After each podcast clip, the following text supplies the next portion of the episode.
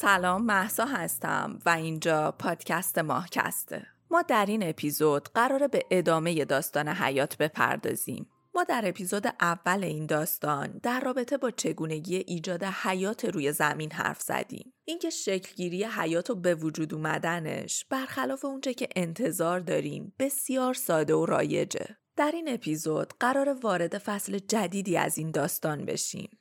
فصلی که بهمون میگه حیات روی زمین ممکنه متولد خود زمین نباشه و از جای دیگه ای به سیاره ما سفر کرده باشه. پس امیدوارم که در مرور این فصل هیجان انگیز از داستان حیات تا پایان همراه هم باشی.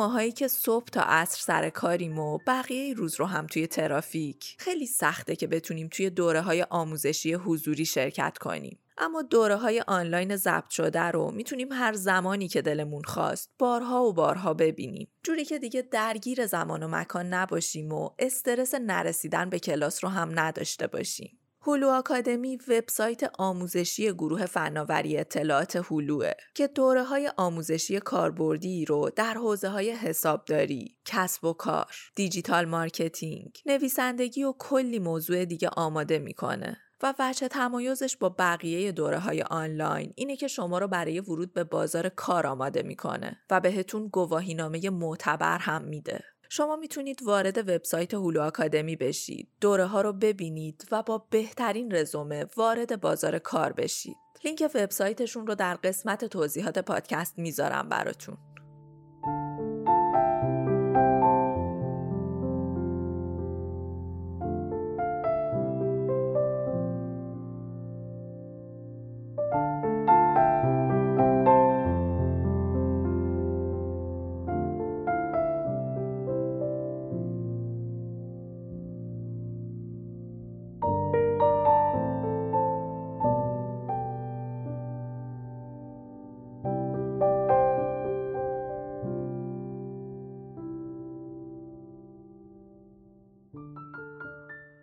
از زمین براتون بگم. اما نیم میلیارد سال بعد از تولدش. جایی که آروم آروم پوسته داغ و متلاطمش در حال خنک شدنه.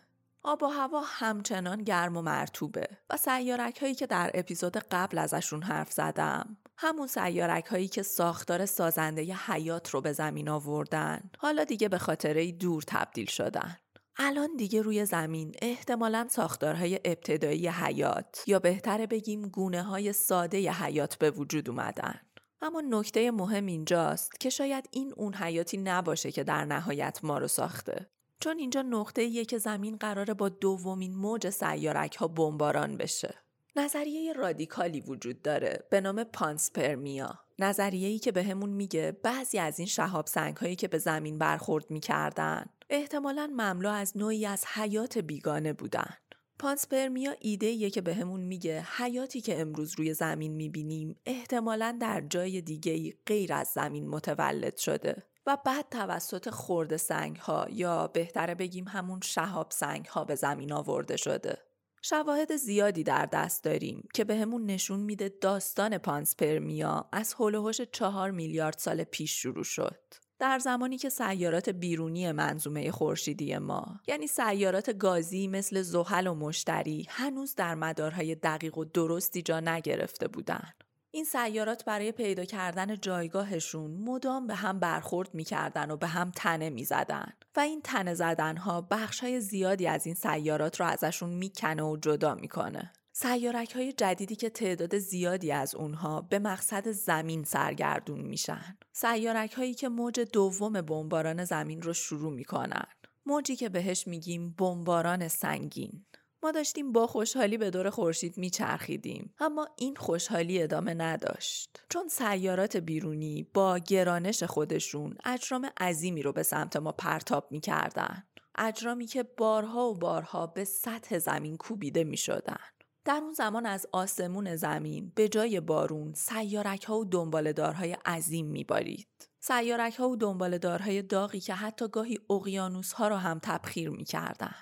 در اون زمان اگر جانداران ساده و ظریف و اولیه‌ای در اقیانوس‌های اولیه وجود داشتن قطعا آخرین بمباران سنگین اونها رو نابود می‌کرد. اما نکته اینجاست که در اون زمان زمین تنها سیاره‌ای نبود که در معرض بمباران سنگین قرار داشت. سیاره دیگه‌ای که شبیه به زمین در معرض این بمباران قرار داشت مریخ بود. ما می‌دونیم که مریخ کوچیکتر از زمینه. پس این دور از ذهن و انتظار نیست که خیلی سریعتر از زمین خنک بشه. پس ما می‌تونیم این رو در نظر بگیریم که مریخ قبل از زمین جوی زخیم و اقیانوسی از آب داشته. اگه اینطور باشه این به این معنیه که تکامل حیات اولیه در مریخ قبل از آخرین بمباران سنگین از تکامل حیات روی زمین جلوتر بوده یا به عبارت دیگه. ممکنه برخلاف زمین مریخ در زمان آخرین بمباران سنگین. حیات باکتریایی خودش رو زیر سطح سنگهای خودش رشد و توسعه داده باشه. ما این امکان رو در نظر می‌گیریم. چون همین امروز بر روی زمین حیاتی رو می‌شناسیم و می‌بینیم که زیر سنگ ها پنهان شده.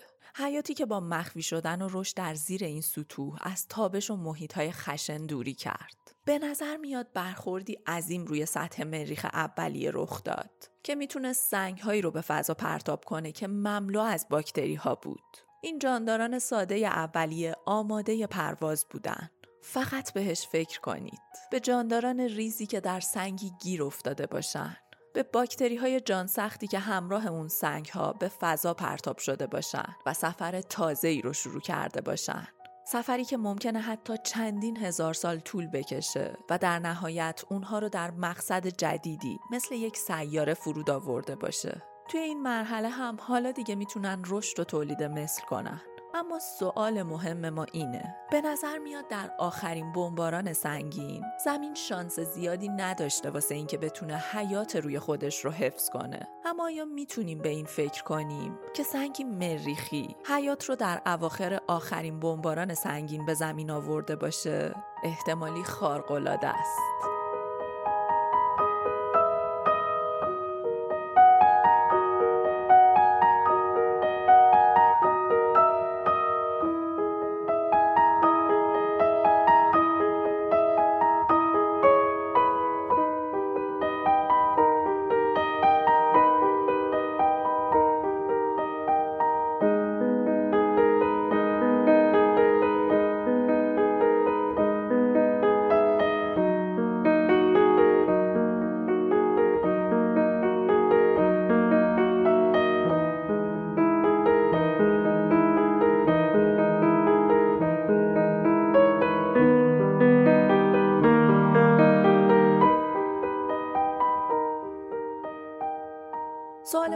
مطرح میشه و اون اینه که چطور باکتری های مریخی تونستن از این سفر طولانی در طول فضا جون سالم به در ببرن.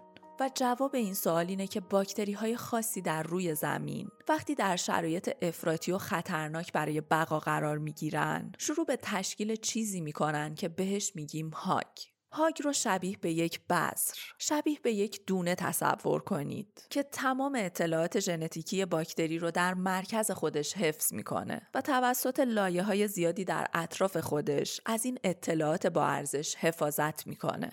و همینه که به باکتری ها این اجازه رو میده تا در شرایط افراطی نامناسب برای حیات در فضا دووم بیارن.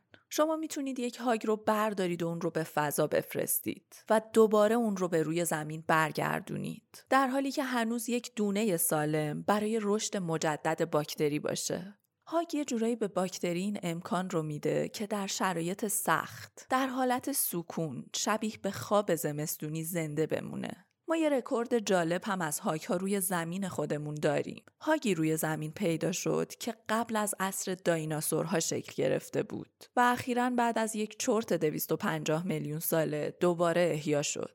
ما روی کاغذ و به صورت تئوری می‌دونستیم که هاک ها این توانایی رو دارن که میلیون ها سال زنده بمونن. اما دیدن احیای یک هاگ واقعی 250 میلیون ساله واقعا شگفت انگیزه. آزمایشات زیادی به همون نشون دادن که هاک ها می‌تونن از برخوردهای آتشین سنگین هم جون سالم به در ببرن.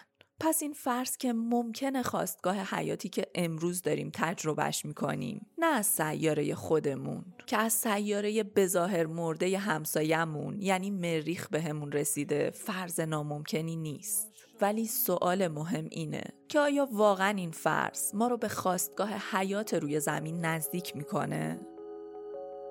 I walked on through the night and I saw the morning.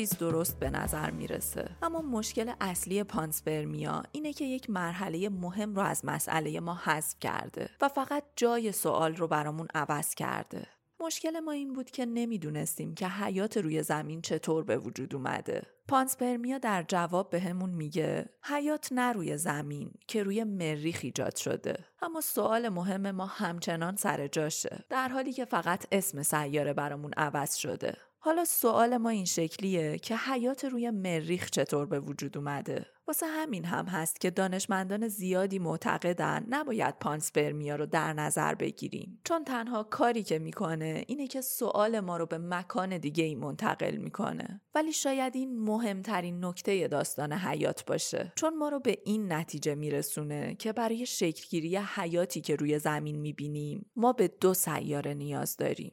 دو سیاره که یکی از اونها حیات رو شروع کرده باشه و دیگری اون رو ادامه داده باشه. سیاره ما مملو از تنوع خارق‌العاده ای از حیاته. حیات گیاهی و جانوری. حیات ساده و حیات موجودات هوشمند پیچیده ای شبیه به ما اما با تمام این تفاوتها هر موجود زنده ای بر روی زمین می‌تونه رد ریشه درخت اجدادی خودش رو از همون تک سلول کوچیکی بگیره که میلیاردها سال پیش زنده بود تمام حیات روی زمین به هم وابسته است. 50 درصد دی ای ما با یک موز مشترکه. درسته که به ظاهر فکر می‌کنیم با یک موز های زیادی داریم. ولی وقتی به هستش نگاه می‌کنیم شکل دی ایش تقریبا با ما یکسانه. دی ای سامانه عامل حیاته. دی ای در خودش برنامه هایی رو ذخیره می‌کنه که به سلول ها میگه چطور ساختارهای پیچیده رو توسعه بدن. که چطور انرژی تولید کنن و در نهایت اینکه چطور نسخه رونوشتی رو از خودشون تهیه کنن برای تکثیر و تولید مثل. وقتی به حیات و ساختارش نگاه می‌کنیم دلمون می‌خواد روی چیزی که ساخته شده تمرکز کنیم و این مهمه. مهمه چون حیات از آمینو اسیدها و مولکولها تشکیل شده ولی اون تفاوت کلیدی و مهم بین حیات و شیمی ساده محتوای اطلاعاتیه. اگه بخوایم از اصطلاحات کامپیوتری برای توضیح این مطلب استفاده کنیم اینطور میشه که در داستان حیات این سخت افزار نیست که جالب و شگفت انگیزه بلکه نرم افزاره که شگفتی ها رو می‌سازه مهمترین مشخصه دی ای که عامل اصلی بقای حیات و رسیدنش تا به امروز بوده قابلیت تغییرشه. در طول میلیاردها سال اشتباهات کوچیک در ساختار دی ای منجر به تنوع وسیعی شد که امروز در داستان حیات می‌بینیم. در واقع اشتباهات حیات رو حفظ کرد و مانع نابودیش شد.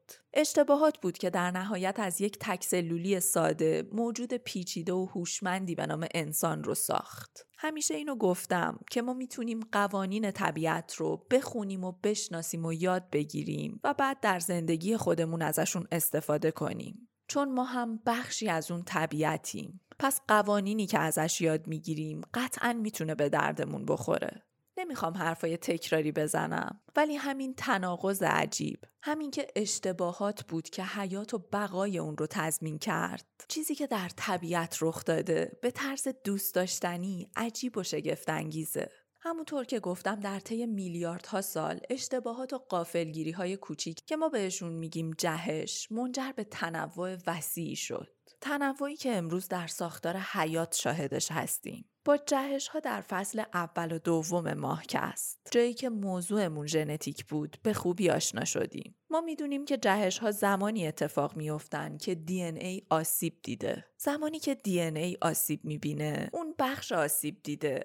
از روی یک متن مرجع اولیه که در واقع کودهای شخصی ژنتیکی ما هستند بازنویسی و ترمیم میشه. در اکثر موارد هم این کار بینقص انجام میشه. اما گاهی اوقات یه سری عدم تطبیق و اشتباه رخ میده در ترمیم اون بخشای آسیب دیده که ما به این اشتباهات همونطور که قبلتر گفتم میگیم جهش. جهش ها ساختار ژنتیکی ما رو دچار تغییر می‌کنن. و طبیعتا وقتی ساختار ژنتیکیمون دچار تغییر میشه ویژگی های خاصی در ما به طبع اون تغییر دچار تغییر میشه. این تغییرات گاهی می‌تونن آسیب زننده باشن مثل جهش هایی که باعث انواع بیماری یا مثلا سرطان ها میشن.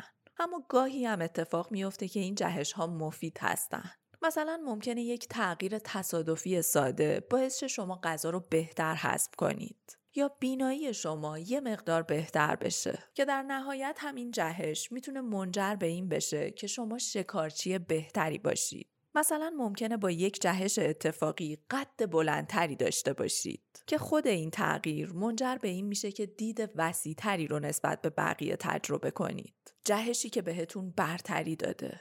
این تغییرات بسیار سودمندن و در عین حال کاملا هم تصادفی رخ میدن. تغییراتی که به صورت مداوم اتفاق نمیافتن که به ندرت رخ میدن. ولی همین تغییرات و اشتباهات کمیاب اساسا همون عامل مهم برای ساخت موجود زنده که امروز بهش تبدیل شدیم. از بین تمام جهش هایی هم که حیات طی تکامل خودش تجربه کرده یکی از مهمترین و البته تاثیرگذارترین ها جهش از حیات تکسلولی ساده به حیات چند سلولی پیچیده است چون به راحتی نمیشه تصور کرد که بدون چند سلولی بودن به وجود اومدن هوش ممکن باشه برای به وجود اومدن هوش باید جاندارانی به اندازه کافی بزرگ وجود داشته باشند. که تخصصی سازی در بدن اونها اونقدری مطلوب اتفاق بیفته که بعضی از سلول های اون جاندار بتونن روی مغز بودن متمرکز بشن. جانداران ساده تر یا بهتره بگیم کم سلول تر به اندازه کافی برای حداقل یک موجود زنده بودن محدودیت دارن. اما جانداران پیچیده تر. اونقدری سلول دارن که بخشی از این سلول ها به صورت تخصصی و پیچیده روی مغز بودن سرمایه گذاری بشن. جهش تبدیل حیات. از حیات ساده به پیچیده هلوهوش دونی میلیارد سال پیش شروع شد. اما این انقلاب چطور شکل گرفت؟ با یک اشتباه. یک اشتباه در یک باکتری ساده که تا قبل از اون مجبور بود انرژی خودش رو از محیط بیرون تأمین کنه اونو تبدیل کرد به یک باکتری با ابرقدرتی خارق‌العاده اولین باکتری که این ابرقدرت رو توسعه داد سیانو باکتری بود. باکتری که این توانایی رو داشت که عمل فتوسنتز رو انجام بده و از نور خورشید برای تأمین انرژی خودش استفاده کنه. با این اتفاق برای اولین بار در تاریخ حیات یک موجود زنده منبع انرژی داخلی خودش رو ایجاد کرد. این ویژگی جدید به این معنی بود که بندهای اسارت موجودات زنده پاره شده. دیگه فرقی نمی کرد که کجا باشی که مجبور باشی در محیطهای خاصی برای تأمین انرژی وابسته و پابند باقی بمونی. با این ویژگی جدید دیگه هر جایی از این کره خاکی که بودی تا زمانی که نور خورشید رو در اختیار داشتی غذا و انرژی مورد نیاز خودت رو به دست می آوردی. این برای باکتری ها خبر خوبی بود. شبیه به یک آیه مقدس و اکنون در همه جای زمین گسترده شوید. سیانو باکتری ها پخش شدن. در تمام زمین رشد کردن و گسترده شدن. اما نکته اینجاست که اونا با فتوسنتز زنده بودن. فتوسنتزی که محصول خروجی نهاییش اکسیژنه. همون کاری که امروز گیاهان برامون انجامش میدن که با فرایند فتوسنتز برامون اکسیژن تولید می‌کنن. اما برخلاف حیاتی که امروز غالب شده بر کره زمین و در حالی که اکسیژن یکی از ارکان اساسی حیات به حساب میاد در اون زمان این گاز تقریبا برای تمام گونه های ابتدایی شکل گرفته بر روی زمین سمی و کشنده بود جالبه که اکسیژن در اون زمان یک اسلحه کشتار جمعی به حساب می اومد. در زمانی که جو زمین از اکسیژن خالی بود و این اولین بار بود که این گاز در جو زمین پخش می شد. سیانوباکتری ها شروع به ریختن این سم در جو زمین کردن. اساسا می‌تونیم بهش بگیم سم چون همین سم بخش زیادی از حیات روی کره زمین رو نابود کرد و از بین برد اما جاندارانی هم بودن که به دلیل نوع زیست و ژنتیک خاص و احتمالا جهش ها تونستن از این وضعیت جون سالم به در ببرن اونا رشد کردن تا از اکسیژن استفاده کنن اونا رشد کردن تا تبدیل به اجداد ما بشن توی این شرایط هم فرگشت یا همون تکامل سرعت بیشتری به خودش گرفت. اکسیژن به خاطر واکنش پذیری بالاش گاز بسیار خطرناکیه. اما در عین حال این مورد اکسیژن رو تبدیل به سوخت بسیار کارآمدی می‌کنه. واسه همین همون درصد کمی از موجودات که با گاز سمی اکسیژن از بین نرفته بودن می‌تونستن با سرعت بالایی رشد و تکامل پیدا کنن چون الان سوخت موثرتری رو در اختیار داشتن داشتن سوخت موثرتر به معنی انرژی بیشتره و داشتن انرژی بیشتر هم به معنی شکلگیری ملکولهای پیچیده تره. جانداران روی زمین در اون زمان حالا دیگه می‌تونستن سریعتر رشد کنن. با پشتیبانی اکسیژن بعضی از تکسلول ها تونستن دست به انجام کاری بزنن که تا قبل از این قادر به انجامش نبودن. تکسلول ها تونستن به هم پیوند بخورن و گروه هایی رو تشکیل بدن. تشکیل این گروه ها به تک سلولی هایی که تا الان محدودیت های زیادی داشتن این امکان رو می‌داد که تقریبا شبیه به یک جامعه کار کنن. شبیه به جامعه ای که توی اون هر سلول وظیفه تخصصی خاص خودش رو به عهده داشت تا در نهایت رسیدیم به نقطه ای که این اجتماعات رسما شروع به کار کردن از لحظه ای خاص بر روی کره زمین این اجتماعات سلولی به عنوان یک جاندار مستقل شروع به زیستن کردن That's life. That's life. That's what all the people say. You're riding high in April, shot down in May. But I know I'm gonna change that tune. when I'm back on top, back on top in June. I said that's life. That's life. And as funny as it may seem, some people get their kicks stomping on a. صحنه نمایش ما برای حضور ابرنیروی بعدی آماده است. حیات چند سلولی اما دومین فاجعه جهانی تو راهه.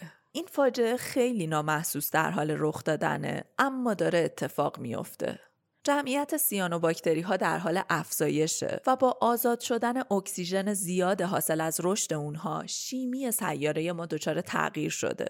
همچنان که اکسیژن هوا رو پر می‌کنه با گازهایی که در جو اولیه زمین وجود داشت ترکیب میشه و این ترکیب شدن باعث حذف گازهایی مثل متان میشه. در واقع اتفاقی که میفته اینه که این ترکیب گازهای گلخانه‌ای زمین رو که بهش گرما میبخشیدن از بین می‌بره. اما نتیجه این اتفاق چیه؟ سرمایش سریع آب و هوای زمین. به نظر میاد این اتفاق باعث شد کل سیاره زمین به طور ناگهانی بسیار سرد بشه و تبدیل بشه به سیاره منجمد که روش اسم گلوله برفی رو گذاشتیم. این اتفاق احتمالا اولین فاجعه آب و هوایی بود که بعد از به وجود اومدن حیات روی زمین رخ داد. تم گلوله برفی به مدت دویست میلیون سال روی زمین ادامه داشت و در نهایت حیات نجات پیدا کرد توسط آتشفشان ها. آتشفشان ها گازهای گلخانه‌ای کافی برای بهبود آب و هوای زمین رو آزاد کردند. جانداران زیادی هم توی این اتفاقات ترک خوردن و از بین رفتن. اما تعدادی از جانداران هم تونستن از این اتفاقات زنده بیرون بیان. اون جاندارانی که زنده موندن سیاره اکسیژنی رو به ارث بردن که برای ادامه حیات چند سلولی بسیار مناسب بود. پس نتیجه این شد که به صورت ناگهانی کره زمین انفجار جمعیتی چند سلولی ها رو تجربه کرد و ما می‌دونیم که این اتفاق با افزایش اکسیژن مصادفه. طی 500 میلیون سال بعد اکسیژن به افزایش خودش ادامه داد. حیات هم همچنان ازش تغذیه می‌کرد و بر اساسش شکل می‌گرفت تا بزرگتر و پیچیده تر بشه. در اون زمان اکثر گروه های اصلی حیواناتی که امروز می‌شناسیم رشد کردن و شکل گرفتن. ماهی ها به خزندگان تبدیل شدن. خزندگان به پستانداران کوچیک و بعد نخستیسانان شکل گرفتن. و در نهایت حدود دویست هزار سال پیش اولین انسانها روی کره زمین شروع به راه رفتن کردند. ما وجود داریم. وجود داریم چون حیات باستانی یاد گرفت که اکسیژن تولید کنه. به عنوان یک موجود هوشمند داستان حیات خودمون روی زمین رو مرور می‌کنیم. و البته که به عنوان یک موجود هوشمند اولین چیزی که با مرور این داستان به ذهنمون می‌رسه اینه که چقدر احتمال داره سیاراتی در اطراف ستارگان دیگه وجود اکسیژن رو تجربه کنن تا در نهایت بتونن روند فرگشت پیشرفته رو طی کنن. سوال مهمیه. سوالی که ما امروز در مرز پیدا کردن جوابش هستیم. دانشمندان بیشتر از هر زمان دیگه‌ای به بازگویی داستان حیات نزدیکتر شدن. به نظر میاد وقتی به نقاط عطف داستان حیات نگاه می‌کنیم تعداد زیادی ازش پیدا نمی‌کنیم. اولین این نقاط عطف اون نقطه شروع حیاته که داستانش رو در اپیزود قبل مرور کردیم. اینکه چقدر به سادگی. اجزای سازنده یک سلول. بلوک های ریز سازنده ی حیات می‌تونن با اتفاقات ساده و بدیهی کنار هم قرار بگیرن. که چقدر ساده می‌تونن به هم پیوند بخورن تا داستان حیات رو برامون آغاز کنن. دومین نقطه عطف می‌تونه ظهور حیات پیچیده مبتنی بر اکسیژن باشه. و سومین نقطه عطف ظهور حیات هوشمنده. ما داستان حیات زمین رو با هم مرور کردیم. اما به نظرتون چقدر ممکنه که این داستان در جای دیگه ای از کیهان تکرار بشه؟ داستان ساده ای که به طور خلاصه می‌تونیم اینطور تعریفش کنیم. حیاتی که شروع شد، پیچیده شد و بعد هوشمند شد.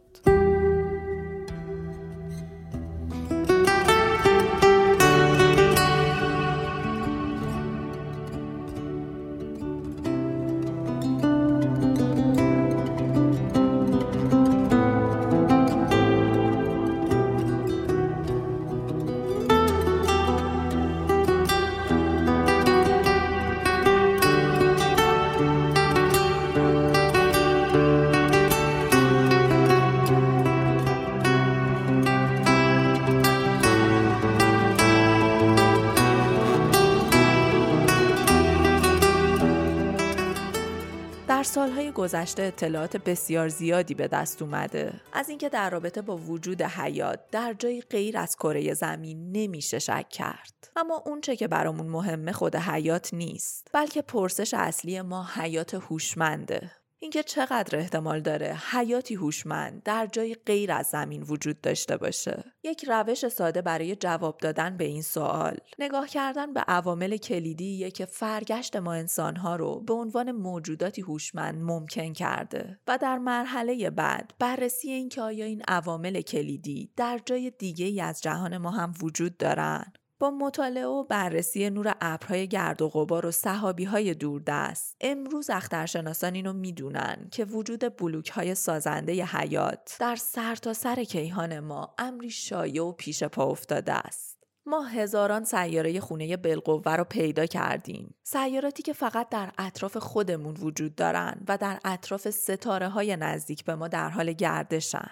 اما جهان ما به طرز غیر قابل تصوری برای ما موجودات هوشمند. گسترده تر از این حرف است. من همیشه اینو گفتم که اگه یک بار شانس تاس ریختن داشته باشیم احتمال کمی وجود داره که جفت شیش بیاریم. ولی وقتی تو میلیاردها تاس رو همزمان با هم میندازی حتی فکر کردن به اینکه ممکنه جفت شیش نیاری احمقانه است. ما امروز اینو می‌دونیم که با احتمال بسیار بالایی صحنه کیهان ما برای شکلگیری یک حیات ساده فراهمه. اما مایی که داستان حیات رو مرور کردیم می‌دونیم که لازمه شکلگیری یک حیات پیچیده. فقط این نیست که شرایط شکلگیری حیات مهیا باشه. ما در مرحله بعد این داستان به یک جو غنی از اکسیژن نیاز داریم. و حالا پرسش اساسی ما اینه که آیا در این سیارات خونه ای که ازشون حرف می‌زنیم اکسیژن هم وجود داره؟ این سوالیه که برای جوابش باید منتظر بمونیم. اگه نگاه کردن به آسمون و این پرسش که آیا ما در این جهان تنهاییم برامون مهم و هیجان انگیزه بیاید امیدوار باشیم که جواب این سوال رو در زمان حیات خودمون پیدا کنیم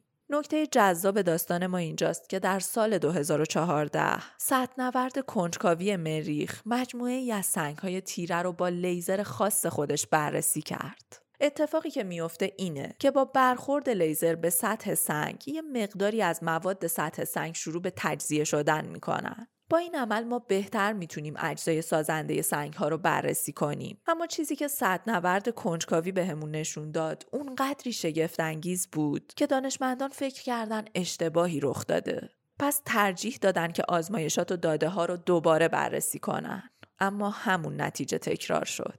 ما به داده های خام نورد کنجکاوی نگاه کردیم. دوباره بررسیشون کردیم تا مطمئن باشیم که اشتباه نکردیم. اما واقعی بود. اون اتفاق عجیب وجود منگنز بود. منگنزی که وجودش خبر از این میده که روزی روی سطح مریخ اکسیژن وجود داشته. نه جایی دورتر در منظومه و کهکشانی دیگه. بغل گوش خودمون سیاره همسایه خودمون روزی در جو خودش اکسیژن داشته. احتمال داره زمانی حیات روی سنگ های مریخ رشد کرده باشه. در درون جوی غنی از اکسیژن. شواهد زیادی در رابطه با این موضوع روی سطح مریخ وجود داره. مریخی که میلیاردها سال پیش جو خودش رو از دست داده. ولی این احتمال که شاید این سیاره در گذشته اکسیژن داشته بسیار قابل توجهه. چون اگر دو سیاره فقط در یک سامانه خورشیدی فقط در اطراف یک ستاره در کیهان ما هر دو بتونن اجزای پایه‌ای حیات رو داشته باشن و در واقع بتونن که میزبان حیات باشن و نه فقط میزبان حیات که حتی شرایط لازم برای شکلگیری حیات پیچیده و هوشمند رو زمانی روی خودشون داشتن. احتمال اینکه ما در جهان تنها نباشیم سر به فلک می‌کشه. وقتی به داستان حیات نگاه می کنیم به نظر می‌رسه جهان با هیدروژن شروع شد و امروز و در این نقطه با انسانهای هوشمند به پایان رسیده. این داستانی خارق‌العاده است. اما سوال مهم اینه که آیا ما تنها فصل شگفت انگیز این داستانیم؟ چقدر احتمال داره که کسی در یک کهکشان دوردست وجود داشته باشه و افکاری مشابه با من داشته باشه؟ حتی فکر کردن بهش هم دیوونه کننده است. می‌خوام یه بار دیگه این جمله شگفت انگیز رو تکرار کنم. ما اجتماعی از اتم ها هستیم که می‌دونه اجتماعی از اتم هاست و این یعنی جهانی هست که می‌دونه جهانه.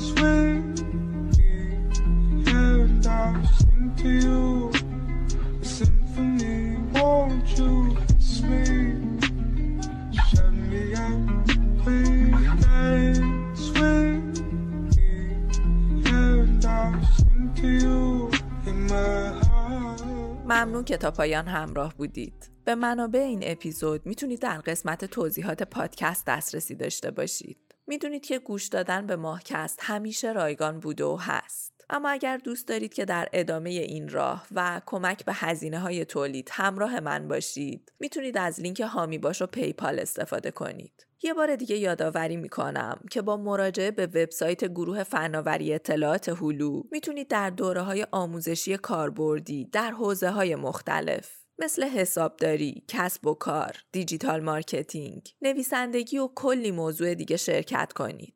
دوره هایی که نیازی نیست براشون دغدغه وقت و زمان رو داشته باشیم. دوره هایی که تمایزشون با دوره های دیگه اینه که شما رو برای ورود به بازار کار آماده می‌کنن و البته که بهتون گواهینامه های معتبر میدن. وبسایتشون رو در قسمت توضیحات پادکست می‌ذارم براتون. برای بررسی جزئیات بیشتر این دوره ها می‌تونید به وبسایتشون یه سری بزنید. بازم ممنون که تا پایان همراه بودید. خوب باشید و تا به زودی بدرود.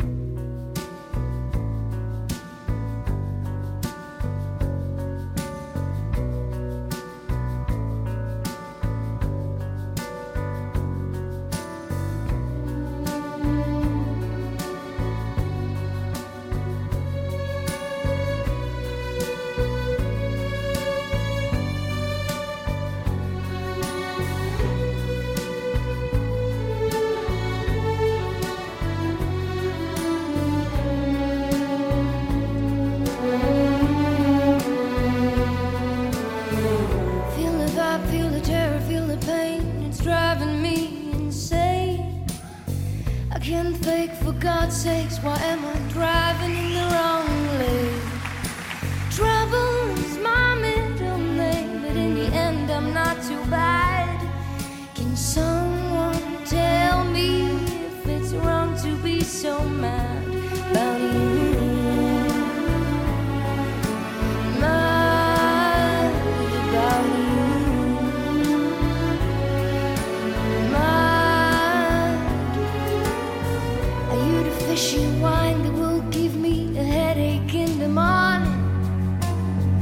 Just a dark blue landmine, the world explode without a decent warning.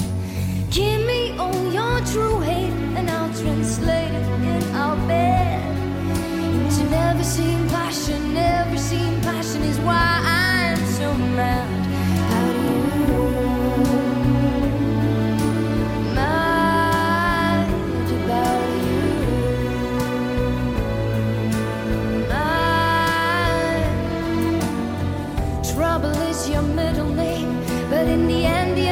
to buy.